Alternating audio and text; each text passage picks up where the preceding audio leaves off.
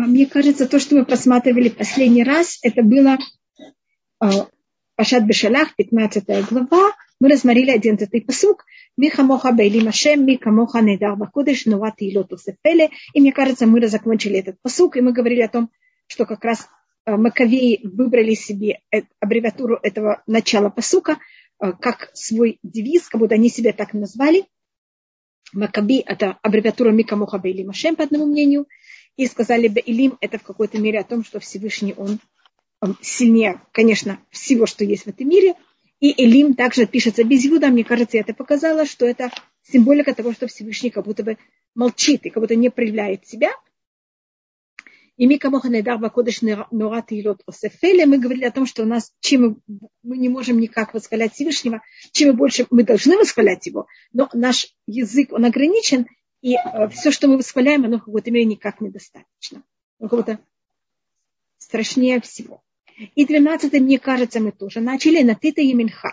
Ты взял твою руку, и ты взял ее. Значит, как можно символически рассмотреть, что весь мир находится на руке Всевышнего, и когда Всевышний ее в какой-то мере немножко берет и сдвигает с места, все исчезает. Это в какой-то мере сравнение с тем, насколько легко эм, для Всевышнего делать все, что только возможно в этом мире. И также то же самое, когда только Всевышний наклонил руку, и все, и все взяли и сразу эм, сломались, и э, это то, что с ними произошло. Это как будто как символика, как будто все, мы все стеклянные сосуды, и когда в какой-то мере Всевышний только немножко двигает руку, это, конечно, символика рука, но что тут говорится на нахита бехазда, э, тут говорится, натита именха, ты взял и сдвинул, вот, э, распростел твою правую руку, и э, что произошло. И в Арец их земля взяла и э, проглотила. И мне кажется, мы говорили об этом, что они смогли взять и достичь захоронения. А тут Гум Юратан говорит такую интересную вещь, что когда земля, ей было сказано взять и похоронить египтян, значит, проглотить их, она очень не хотела потому что она уже один раз взяла и проглотила кого-то. Это было первое убийство в мире, когда земля, как говорится, подставит пига, она открыла свою, свою пасть или свой рот и взяла и проглотила Хевеля. И тогда Всевышний сказал, что это был неправильный поступок, и что больше она никогда так себя не вела. И тут, когда ей было сказано так сделать, она в какой-то мере очень не хотела. Это понятие того, что а, было очень вот египтянам было не положено быть захоронен, захороненным, и Всевышний в этой мере сказал земле, что у нас это будет не наказано. Значит, они были похоронены на уровне милости, а не на уровне суда. И это символизирует вот этот диалог, как будто бы о том понятии, положено ли им захоронение или не положено. И тринадцатый посуд. Нахитабах вехаздеха амзуга альта, михальта веозха эль Ты взял и ты вел с твоей милостью этот народ, который ты взял и избавил, или этот народ, который ты избавил, а ты его берешь и вел твоей силой к месту твоей святости.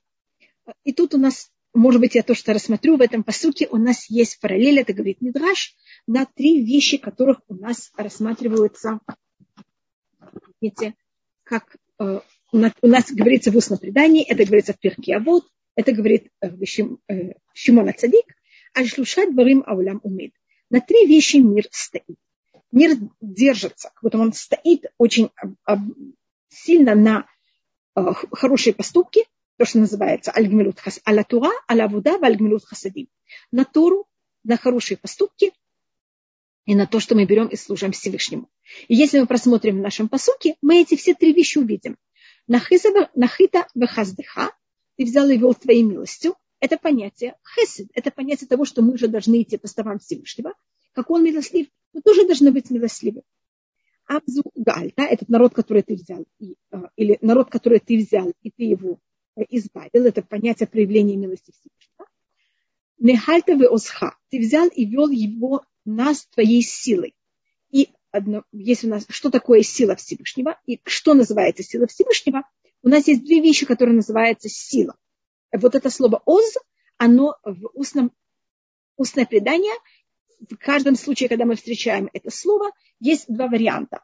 Или «оз» – это «туа», или «оз» – это «царство». Тут я это рассмотрю на уровне понятия Туры. Э, так «негальта озха» – это понятие Туры. Как говорится у нас в 29-м псалме, Ашем озля аму итен. Всевышний даст силу своему народу. И, и говорится, что значит Всевышний даст силу своему народу. Это имеется в виду Тура. Так видите, тут у нас есть намек на Туру. Эльневе Кучеха – это э, к месту твоей святости. Это понятие храма. И в храме происходила служба еврейского народа к Всевышнему. Как вы видите в этом посуке, у нас есть три вещи, на которых держится мир. И, конечно, эти все три, мы, самое правильное место, где мы можем это проявить, это в Израиле. И поэтому тут говорится о том, что если мы идем по стопам Всевышнего и получаем все, что нам дает, мы в какой-то мере этим создаем основу э, и даем возможность миру существовать. Поэтому у нас тут в какой-то мере в этом посылке есть вот, это, э, вот эти три вещи. И у нас следующий посук 14. Шамуамим иргазм. Хил ахаз юшвей плаши. И услышали народы, и они взяли и начали сердиться или начали волноваться и переживать. Э, дрожь взяла, э, дрожь это затронула или держала жителей Пляшет. Жители Пляшет это имеется в виду Палестину. И вопрос, почему жители Палестины задрожали. И тут есть эм, несколько вариантов. Один вариант, они подумали, что евреи, когда выйдут из Египта, они пойдут через Палестину. Вы знаете, что из, Изра... из Египта, если мы хотим пойти в Израиль, самый простой путь – это пройти просто по дороге моря. Это была древняя дорога. Были несколько, в древнем мире несколько дорог. Одна из этих дорог называется Дерехаян, дорога моря, и она самая короткая. И у нас как раз в начале Пашат Бешара говорится «Лона хамелуким Дерехаян». Всевышний не повел нас Дерех Эрец Плештим, не повел нас по этой дороге моря, не повел нас через страну филистимлян, а повел нас не прямой дорогой. Так если э, филистимляне этот вопрос, они поняли, что мы идем через них или нет, но если, по одному мнению, если они все-таки думают, что мы пойдем через них, понятно, почему они услышали, и они вздрогнули, и они испугались, потому что они боялись, что мы возьмем и пройдем через них. Еще одно объяснение, мне кажется, мы это говорили об этом, что меня, меня тогда спросили, как звали этого человека, по одному мнению его звали Сушелах, это был потомок колена Ифраим, который, по одному мнению, с 200 тысяч людей, по другому мнению, с более маленьким количеством, вышел из э, Египта в главе этих людей, и они хотели войти в Израиль 30 лет до того, как Муше пришел, попробовали пройти через филистимлян, и филистимляне их убили. Там была битва, филистимляне их убивают, и они их не похоронили, они их там оставили. И поэтому сейчас, когда мы выходим из Египта и идем в Израиль, э, филистимляне очень боятся, что мы сейчас пойдем им мстить за все то, что они взяли и сделали э, часть еврейскому народу, которые взяли и прошли, и которых они взяли и убили.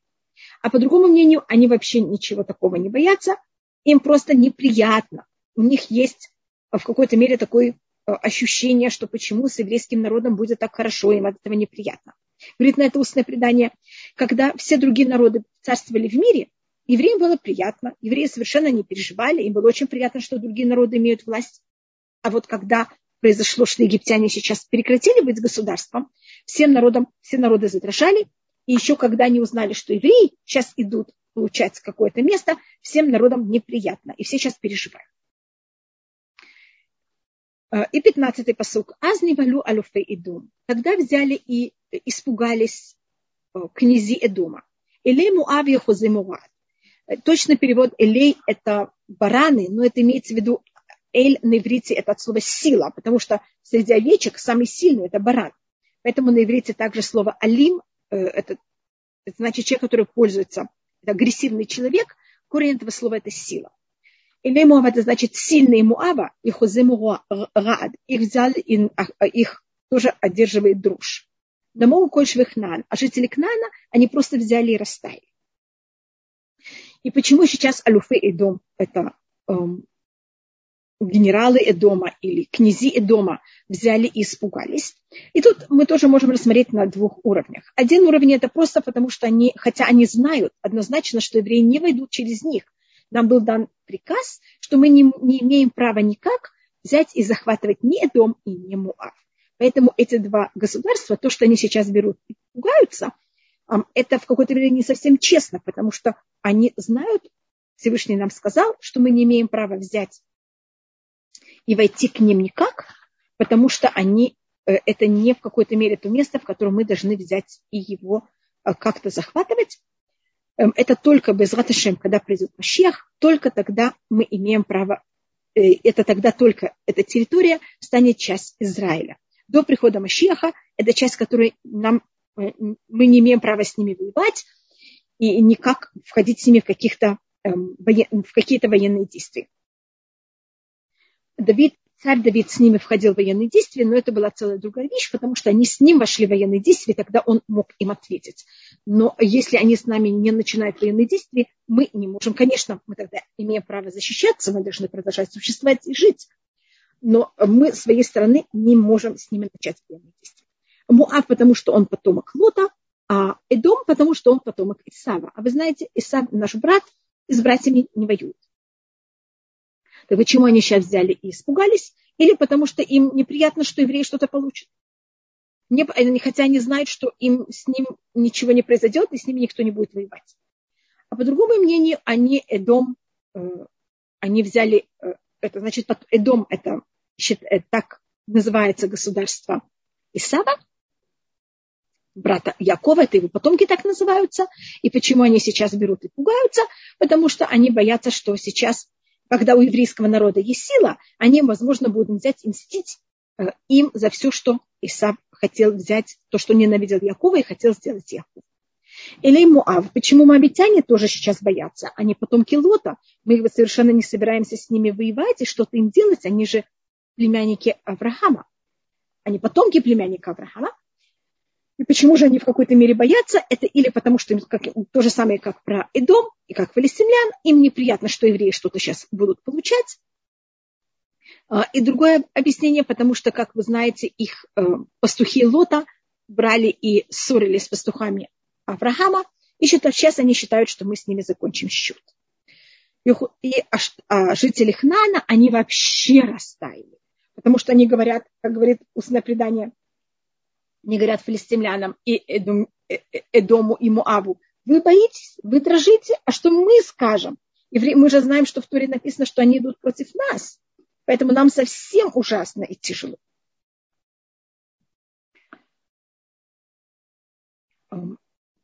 И поле алехем мата пахат, что взяло и упало на них. И мата – это страх, и пахат – это тоже страх. Бигдоль зуахайд мукаавен. За величие твоей мышцы, по-моему, или предплечье, или плечо, я не знаю, как называется на русском. Это вот эта часть э, руки, чтобы авен, чтобы они взяли и молчали, как камень.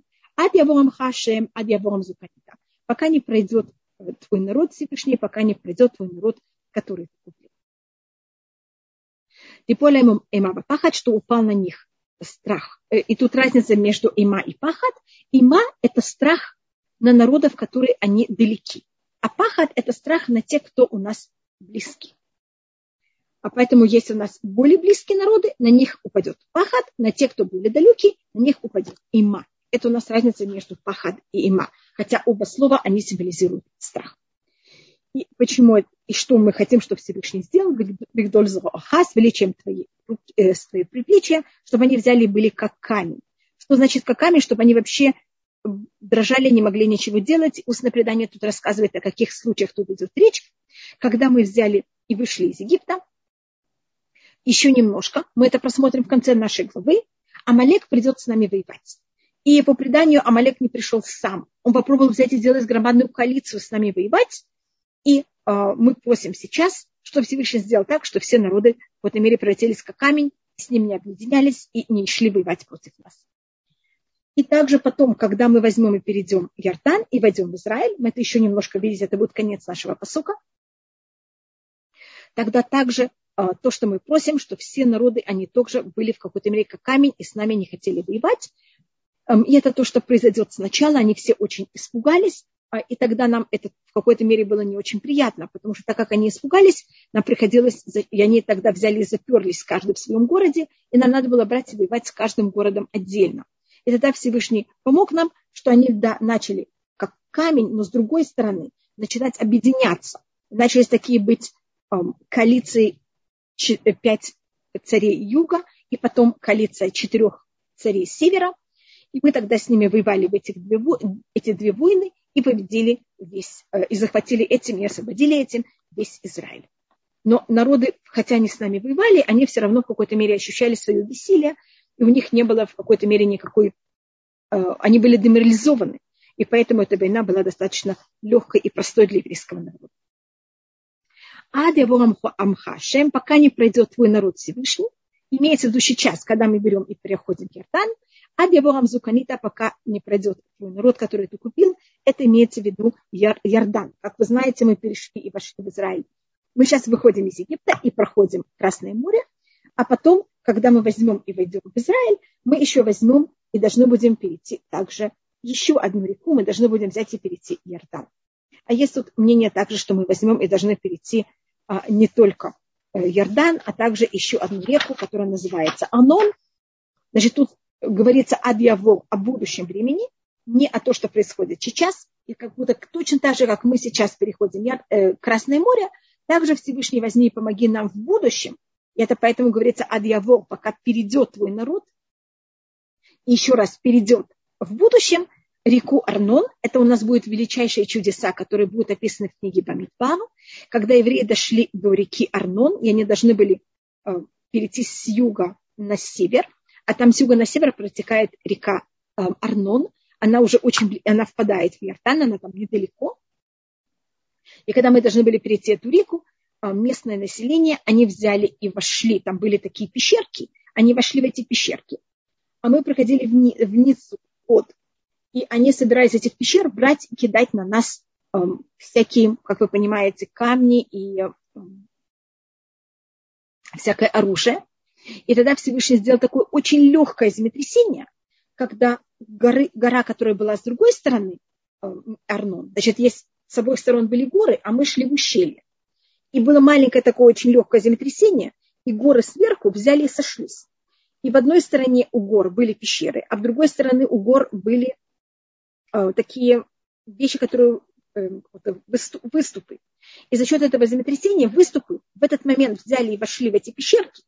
И, им, и это было именно в тот момент, когда в этих пещерках находились вот эти люди, которые прятались, враги, которые хотели взять, и когда мы проходим ущелье, кинуть на нас непонятно что. А мы проходим через эту реку Арнон, ничего вообще не зная, ничего не понимая.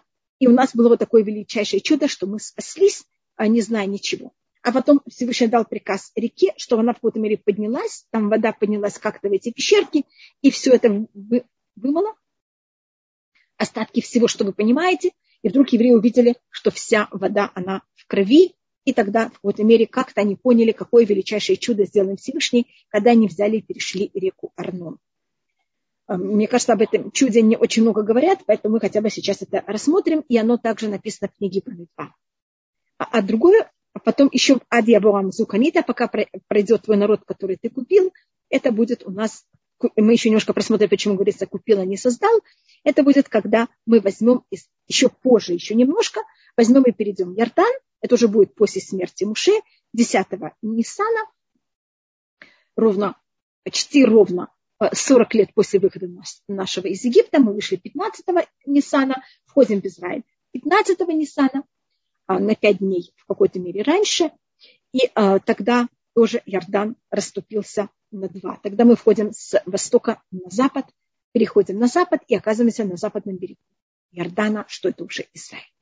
А, и тогда Иордан, он не расступился, как Красное море, а вода, которая была внизу, она стекла, а вода, которая была сверху, которая она все время натекает, она в какой-то мере вдруг стала, как будто там есть какое-то препятствие. И она просто набухала и набухала, набиралась и набиралась, и стояла, не двигалась, пока евреи взяли и прошли, и тогда, когда мы э, закончили проходить, она взяла, и э, вода тогда в какой-то мере снова все это упало и э, продолжала течь. Тут говорится амзуканита, народ, который ты купил. Что такое купил? Значит, есть понятие создать, а есть понятие купить. Купить это когда не только Всевышний нас создал, а он нам делает такие вещи, за которых мы тысячу раз в течение нашей жизни согласны продаться ему в рабство. Поэтому Всевышний только нас сделал, но нас взял и выкупил из нашего рабства. А когда нас создает, это как мы младенцы, когда нас делают, мы эм, в какой-то мере тоже благодарны за то, что мы созданы, но когда мы оказываемся в рабстве и нас оттуда выкупают, наша благодарность намного более велика.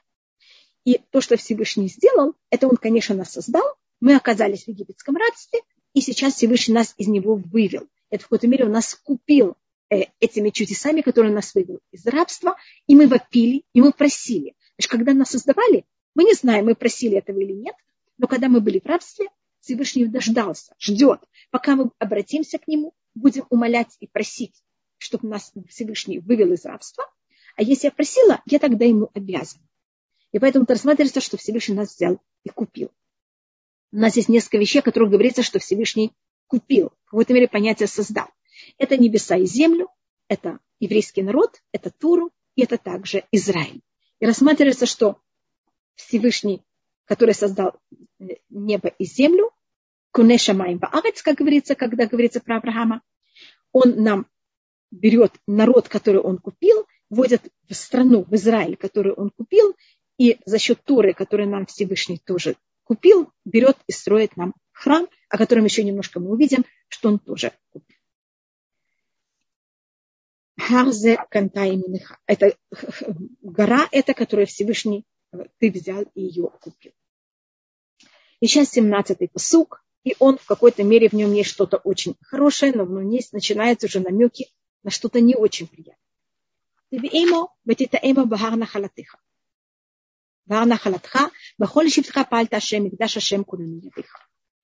А ты возьмешь, приведешь ты их, и эм, посадишь ты их в горе твоего удела. А, место э, обитания, которое ты создал, Всевышний, э, храм Всевышний э, создали твои руки или обосновали твои руки. Тут первым делом не говорится «Тевиэйну», ты наш приведешь, и ты таэйну, ты нас посадишь, а говорится «Тевиэйну, таэйну». Ты их приведешь, их посадишь. И тут в какой-то мере есть намек, они говорили прочество. И когда люди говорят прочество, они не совсем даже сами понимают, что они говорят, потому что кого-то они, они понимают, они слышат, что они говорят, но это прочество проходит кого-то через них. Оно проходит, конечно, ихними словами. Прочество каждый раз, оно именно эм, стиль того человека, который говорит прочество, но это в какой-то мере вне, это же что-то выше его, оно только проходит через него. И поэтому тут евреи в какой-то мере говорят, даже не понимая, почему они так говорят. И тут в этом есть Э, намек на прочество, что они тут говорят о том, что не они войдут в Израиль, а кто-то другой войдет в Израиль. Поэтому тут уже намек о том, что то поколение, которое вышло из Египта, оно не то поколение, которое войдет в Израиль. Тут есть еще одна вещь, и эта вещь, которую, мне кажется, мы все очень хорошо чувствуем. Есть понятие приехать в Израиль, это ты ему, привези, приведи нас в Израиль. И есть понятие ты ему, возьми и посади нас в Израиль. И как любое дерево, когда мы берем его и пересаживаем, а, он проходит какой-то период, пока он прививается. И это не так просто. И не любое дерево прививается. Поэтому тетаэму, это значит, что мы взяли и привились. Латат на это значит сажать. И точно так же, как дерево, значит, если я камень, я могу из любого места привести в любое место.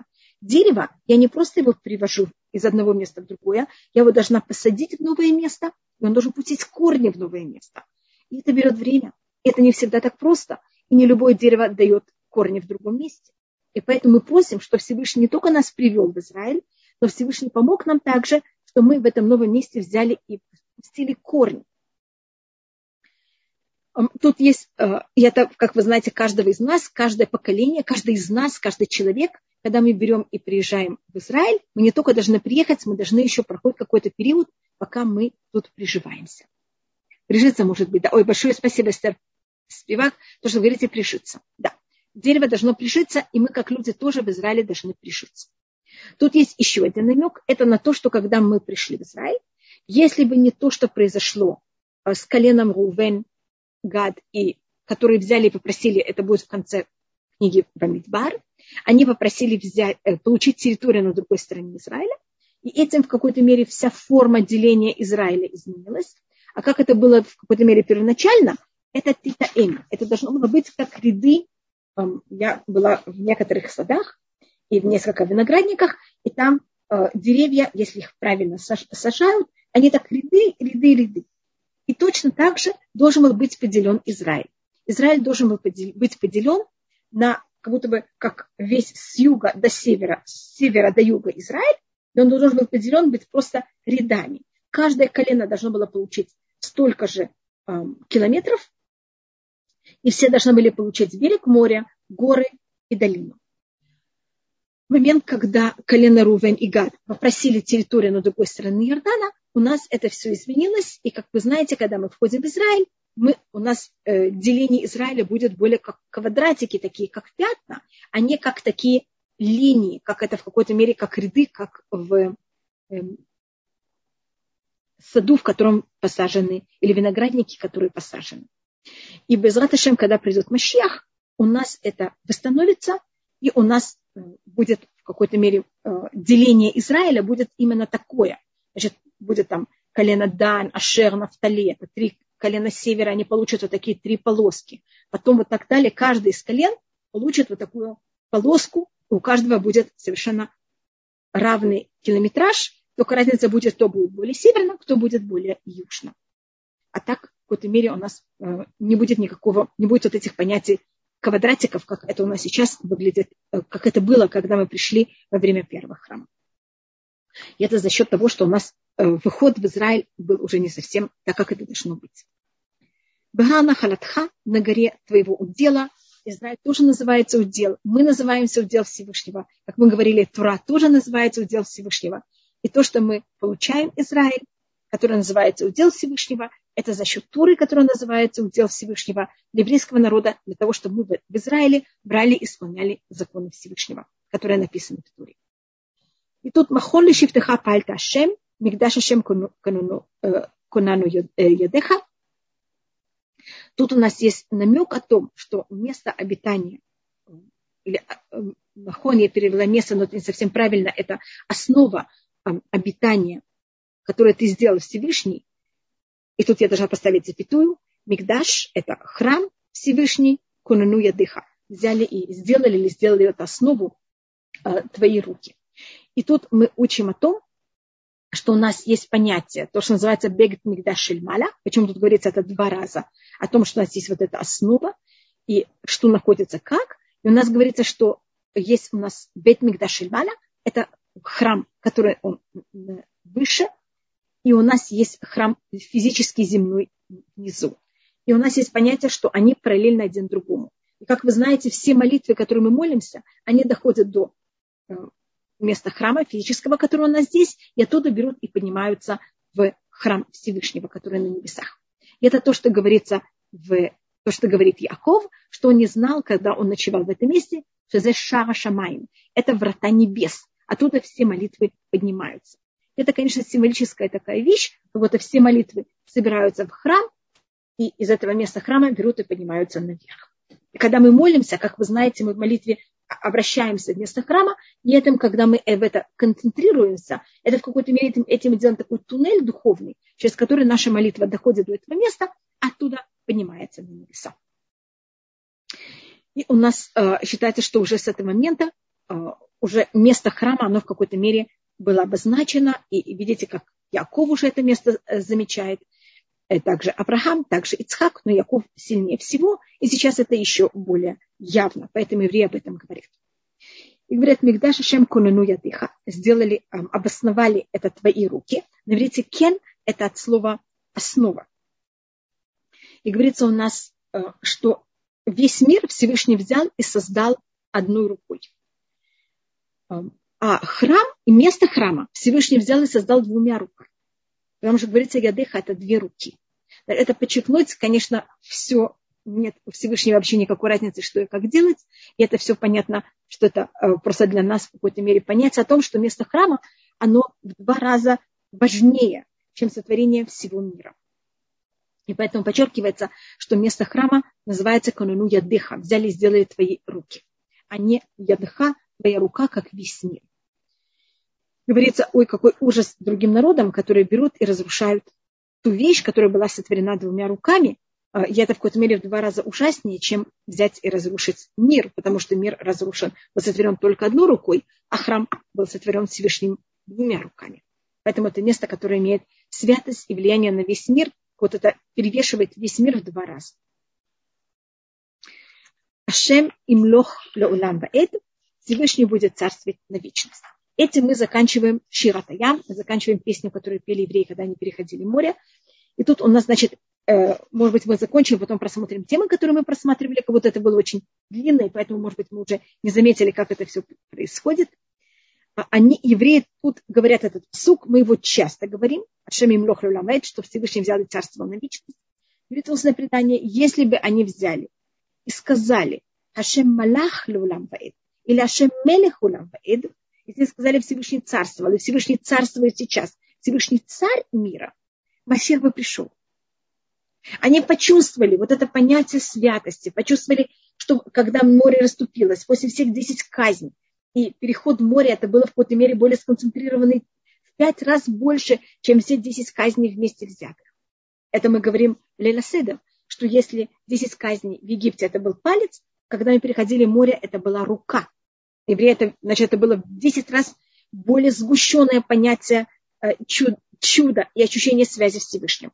И поэтому они сказали, когда они достигли этого духовного уровня, что понятно им, что в будущем будет момент, когда весь мир поймет о том, что есть только Всевышний. И Всевышний будет царь Вселенной. Но они сказали, будет царь Вселенной. Они сказали, что Всевышний сейчас царь Вселенной. Хотя теоретически они уже в какой-то мере это понимают, что такая вещь будет и возможно.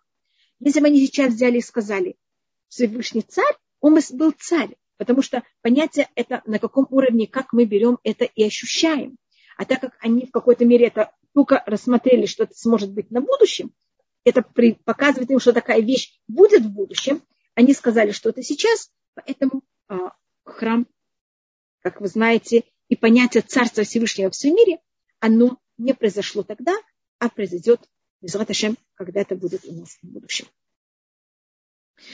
И этим мы заканчиваем песню, которую пел Муше со всем еврейским народом. И то, что в какой-то мере мы видим, там у нас есть 10 слов о том, насколько будет взять и э, египтяне, происходит крушение Египта, и как они все в какой-то мере пали. И в конце мы говорим о величии Всевышнего и то, что мы сегодня просмотрели, о том, как Всевышний нас возьмет и ведет э, в Израиль. И просьба о том, чтобы как это все происходило, как это было для нас более в самой приятной форме, как враги нам, и те, кто находится в Израиле, нам не мешали, что мы туда могли взять и спокойно войти. А у нас, как вы знаете, эту часть именно с э, Адьяшир до этого места принято у нас говорить каждый день в молитве, в суке де зимра, это не обязательно, но это то, что у нас принято. И это почему это в какой-то мере принято, потому что этим мы в какой-то мере просим Всевышнего о том, чтобы все все неправильное в мире, которое есть, чтобы оно взяло и сгинуло. Мы это говорим, это конец псуке де земра.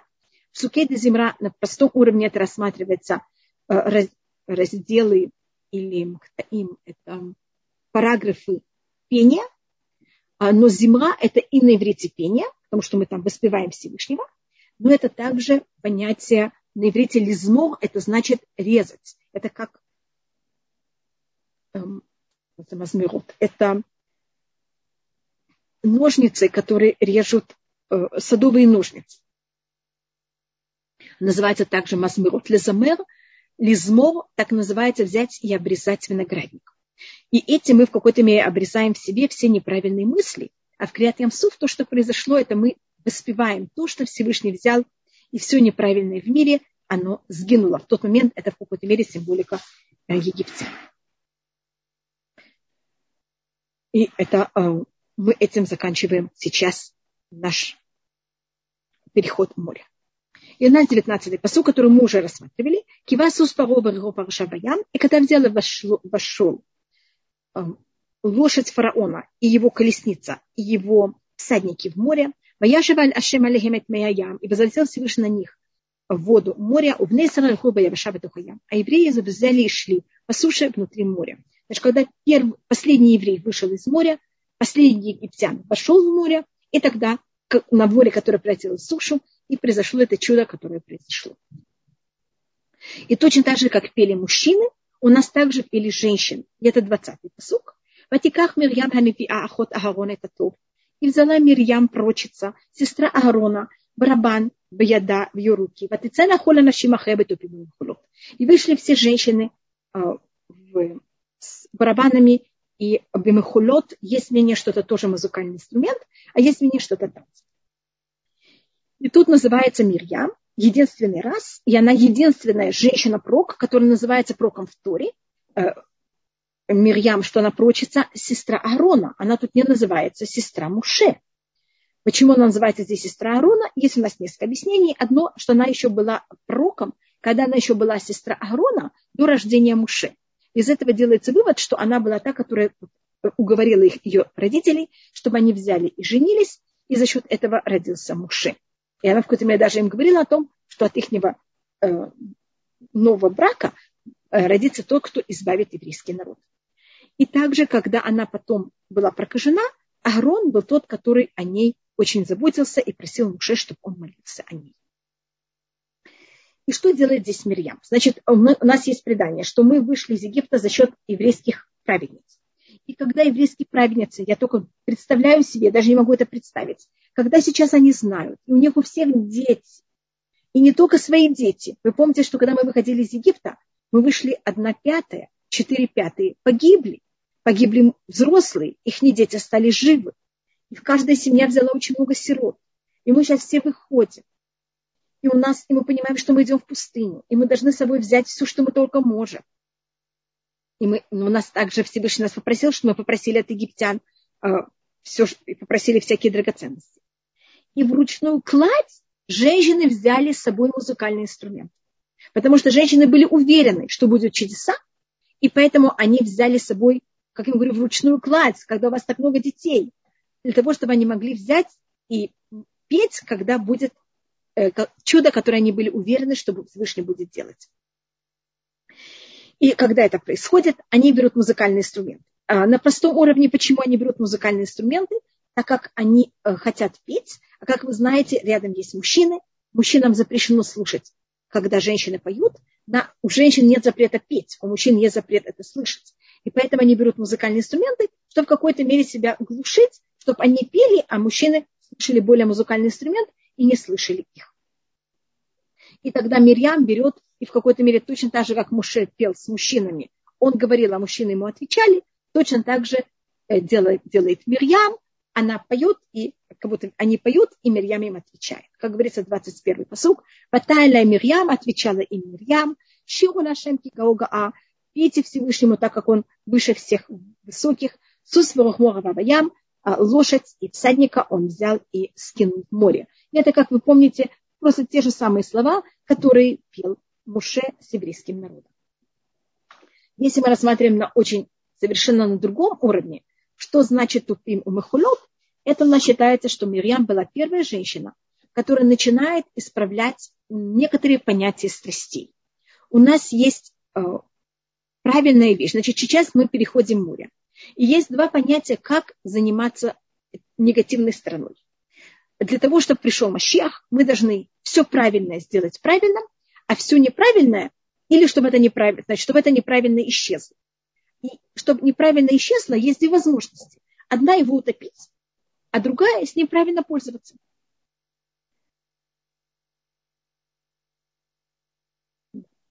И то, что делает сейчас Мирьям, она пробует, она женщина.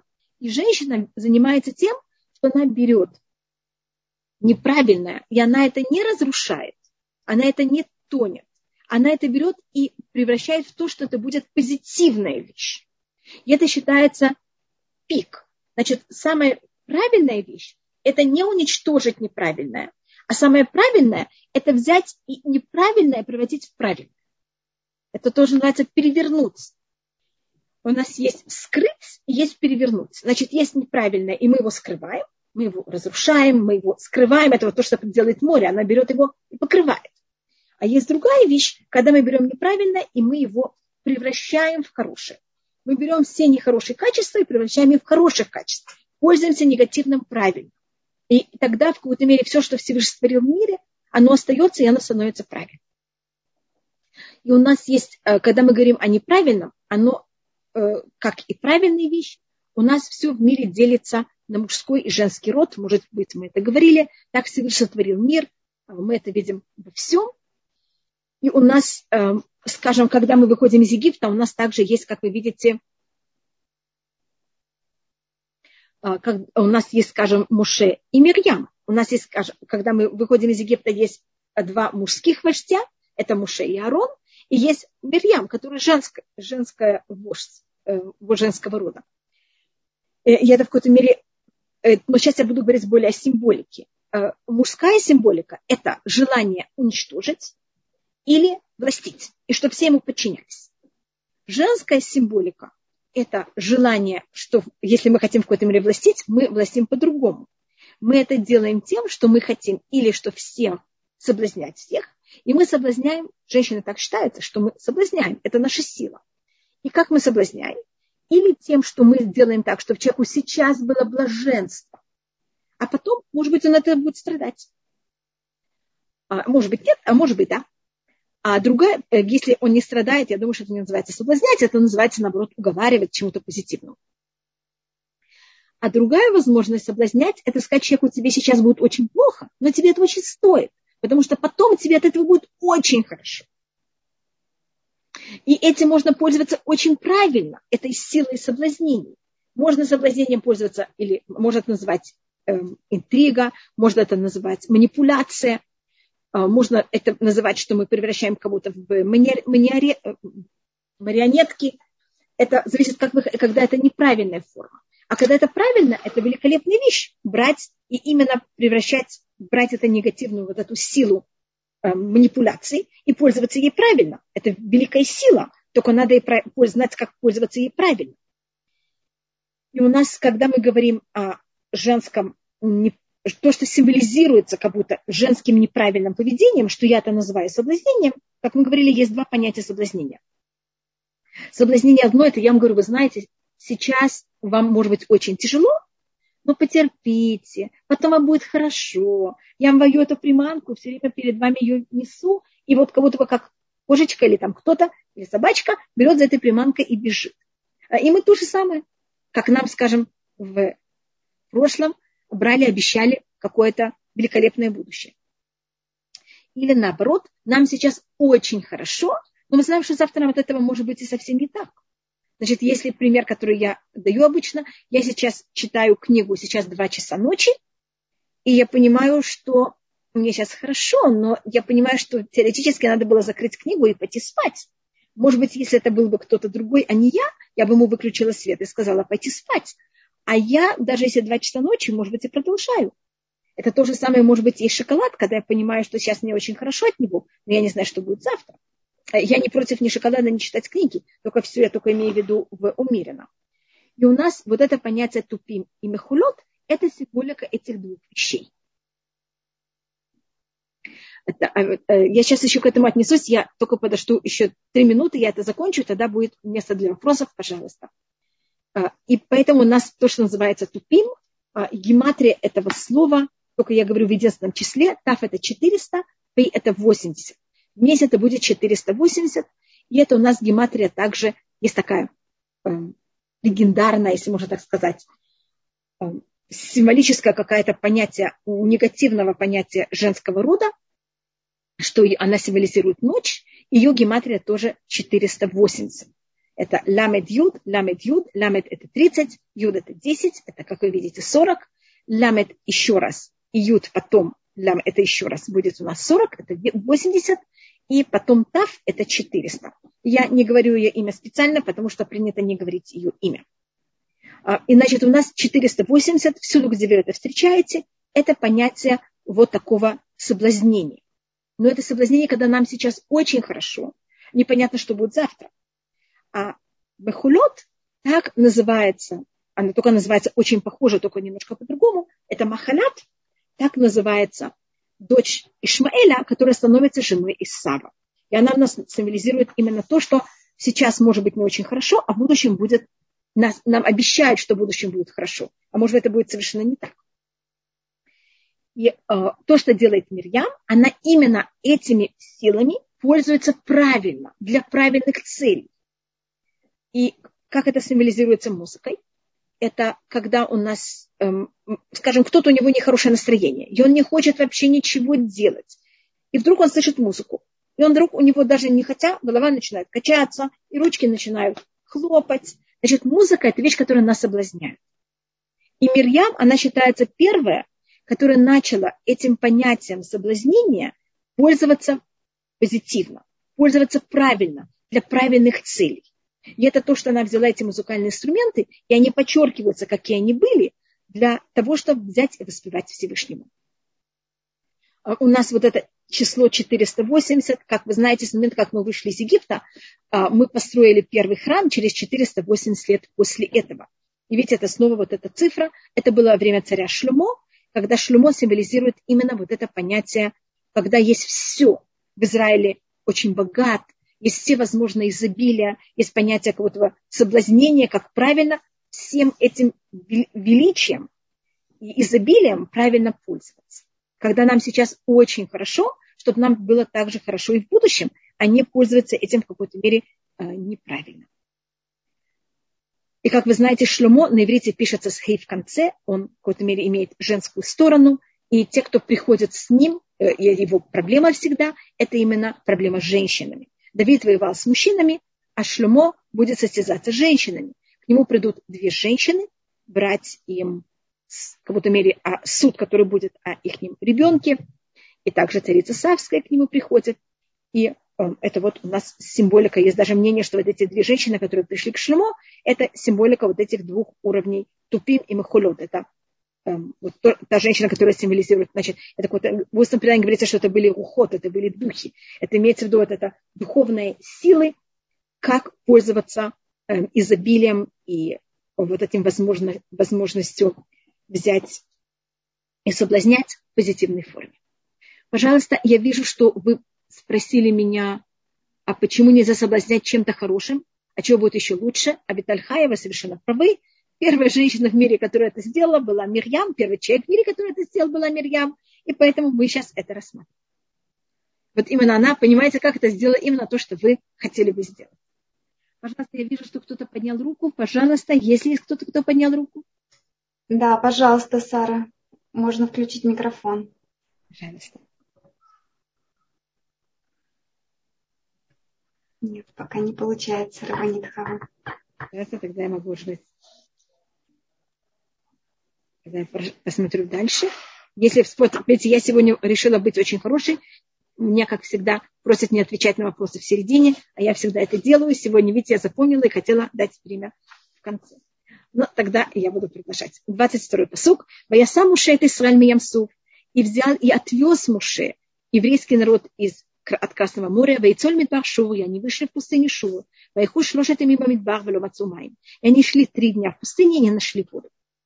И почему говорится Ваяса Муше? И взял, и привел, и начал, и тут говорится в какой-то мере в активной форме. У нас есть пассивная форма, активная форма, у нас есть несколько, э, как вы знаете, семь э, форм глаголов, и у нас есть, я не знаю только на русском, как это говорят. Я не знаю грамматику русскую совершенно, я извиняюсь. Это когда я что-то делаю на ком-то. Я могу писать, а кто-то мне может диктовать. Диктант. Понимаете? Есть когда что-то, что я делаю на ком-то. Ваяса – это именно, что Муше не он поехал, а он взял и подтащил за собой еврейский народ. Я только не знаю, подтащил, может быть, некрасивое слово. Привел к тому, что еврейский народ поехал за ним. И почему тут говорится именно такая вещь, что Муше как будто потянул за собой народ, а не что народ поехал за ним. Потому что евреи не хотели взять и уходить с моря. Там же были египтяне, которые взяли и утонули, и море их выплюнуло. То, что мы говорили, а потом они были похоронены, но перед тем, как они были похоронены, евреи их видели. И для евреев это было первым делом очень большое такое ощущение блаженства, что они ходили, вот этот египтян мне делал такие муки. Сейчас как будто он видит его, понимаете, как с ним это все произошло. И египтяне, когда погнали за нами, они погнали с очень много добычи. Они погнали, они были все разукрашены. Лошади были разукрашены. Их, их одежда была разукрашена. И евреи, говорится, что они набрали добычу, э, когда они уехали от моря. Еще больше, чем они вывезли из Египта. Поэтому там они еще набрали очень много драгоценностей. И поэтому Муше было очень тяжело их оттуда взять и как будто э, с, с этого места брать и их, чтобы они уезжали, потому что они хотели там еще больше остаться и еще больше в какой-то мере собрать добычу. Это если мы говорим на очень физическом уровне. А на духовном уровне, это то, что мы рассматривали, что э, когда они перешли море, это было в пять раз больше, чем 10 казней. И поэтому в какой-то мере это для них было такое величайшее место, где они духовно так много набирали, что они в какой-то мере было тяжело от этого места взять и уехать. И они тогда уезжают из Емсуф. И кроме того, это было так же, что когда, мне мы говорили об этом, что евреи, когда вошли в море, они грешили, когда они вышли из моря, они грешили. Тут я рассматриваю еще и с другой стороны также, что когда они вошли в море, они говорили, они боялись прыгнуть в море, что море не расступится. А когда они выходили из моря, они боялись, что египтяне возьмут. И как будто тоже из какой-то страны где-то возьмут и выйдут. И поэтому тут, когда они увидели мертвых египтян, это для них уже было однозначно понятие, что все, они с египтянами покончили полностью и полностью освободились. И тогда мы выезжаем из Ямсуф, и мы идем в пустыню Шур, и мы там идем три дня в пустыне и не находим воду. На простом уровне это то, что мы не находим воду, и, конечно, нам очень тяжело, когда у нас нет воды, хотя мы с собой взяли воду, и у нас есть сейчас вода. А, поэтому у нас еще нет никакой проблемы с водой, но мы уже переживаем то, что будет дальше. Но, как вы знаете, в любом месте в Торе, где говорится вода, это имеется в виду Тура. У нас Тура сравнивается с водой. И если мы говорили сейчас о страстей, а, как вы понимаете, в пустыне самая большая страсть – это самая большая жажда. Страсть – это же как жажда. А в пустыне самая большая жажда – это к воде. А вода, мы рассматриваем самая правильная вода, это тра, и поэтому Всевышний создает в еврейском народе это желание и жажду к туре. Потому что если у меня нет жажды, если вы мне даже дадете, дадите самый хороший напиток, я его не буду пить.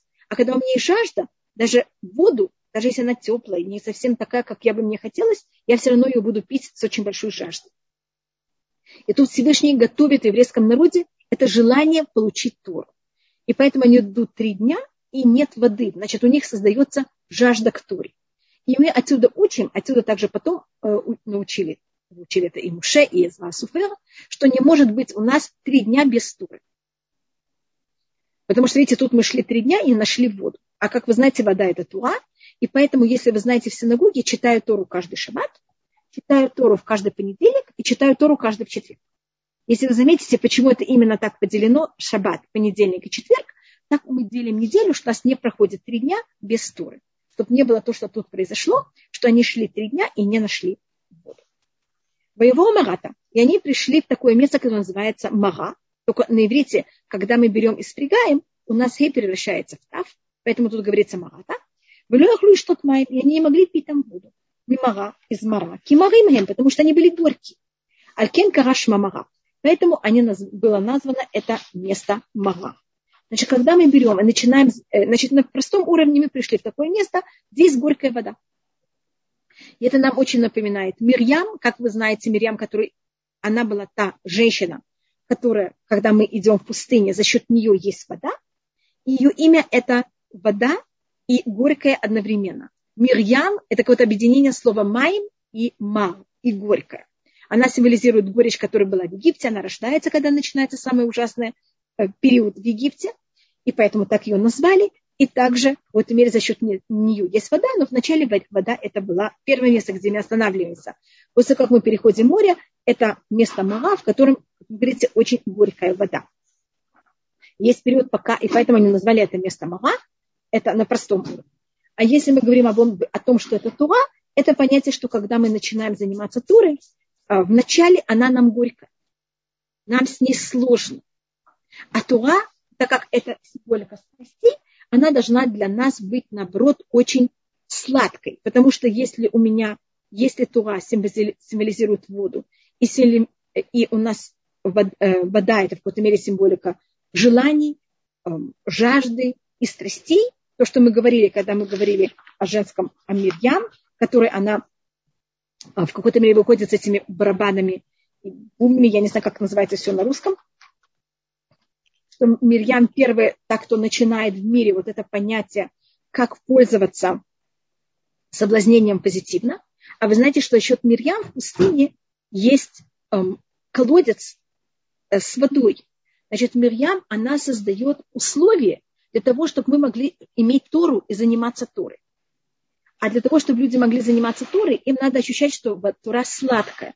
Потому что если я чем-то занимаюсь, и мне это горько неприятно, я этим не буду заниматься. И у нас вот это понятие в начале, что тут так сложно евреям начать заниматься Торой, и это в какой-то мере у них есть к этому э, сложность. Это место, это вода вначале для них горькая. И тогда, значит, на простом уровне, я сейчас снова возвращаюсь на простой уровень, и они взяли и начали эм, кричать или жаловаться народ на Муше, говорить ему, что мы будем пить. Вайца Калешем, и тогда Муше берет и кричит Всевышнему, Ваюреу Ашем Эци, показал Всевышнему дерево, Ваяшли Халамаем, и Муше кидает это дерево в воду, Ваим Таку Хамай, и, май, и вода там становится сладкой. Шам сам лохоку мишпат, вишам нисау. Там дал он ему закон. Тут есть два слова про закон, и закон и суд, и там он его испытал. Значит, первое место, где мы начинаем получать законы, это в Мара, когда мы уже вышли из Египта. Значит, мы получаем два закона, когда мы еще в Египте. Первый закон, который мы получаем, когда мы еще в Египте, это Ходеша Зелахем Рош Ходашим. Это понятие, как мы должны считать месяца. И второй, это наш, в какой-то мере, понятие нашей летописи. И второй, второе мецо, которое мы получаем, это все законы Песаха. Хотя в Песах есть много законов, я их сейчас всех рассматриваю как одно. А сейчас, когда мы выходим из Египта и переходим море и входим в пустыню, первое место, где мы начинаем получать законы Торы, это в Мага. Это еще до дарования Торы. До дарования Торы мы будем получать какие-то законы этого, до дарования Торы. И первое место это Маа, поэтому я уже рассматривала про Мара как место, э, в котором мы берем и занимаемся Торой. Эм, и у нас говорится, что такое был хок и что такое мишпат. Так мы, мы знаем, какие нам были даны законы. Хок – это законы, которые не имеют никакого объяснения. Нелогичное объяснение, которое нам с ними очень тяжело. Это, скажем, как закон красной коровы, который никто не знает. Закон шатнез – это все запреты смеси. Закон, почему нельзя есть эм, такое, то, что называется на русском белое мясо. Вы знаете, есть такое эм, вещи, которых нам очень сложно объяснить и не понять. Это законы логичные, которые мы все знаем и понимаем. Это, скажем, как уважение родителей. И по преданию нам был тоже дан законы Шаббат. А почему я именно перечислила законы Шаббата и э, уважение родителей? Откуда я это знаю? Это мы знаем на базе того, что у нас написано в, во вторых скрижалях, когда это они повторяются в книге Дворим, и там у нас говорится про уважение родителей. И про шаббат кашер цивха шемелукиха как Всевышний тебя наказал. А где он нам наказал, если мы только сейчас мы получаем Туру, а то место, где мы учили об этом до этого, это в Мага. Значит, тут мы начинаем получать законы не для того, чтобы их исполнять, а только для того, чтобы их в какой-то мере знать, что есть такие законы, и ими заниматься. Значит, первое место, где мы начинаем получать Тору, это в Мага, и нам там с ними не, не просто. Нам там, э, нам с этими законами тяжело, мы знаем некоторые вещи, которых еврейскому народу было очень неприятно.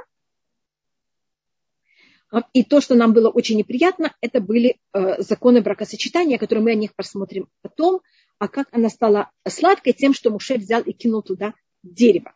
По преданию это дерево, если мы говорим на простом физическом э, объяснении, это э, было дерево Гардов, это называется, это какое-то очень, это ядовитое дерево, которое как раз в Израиле очень популярно выращивать, и оно достаточно опасное.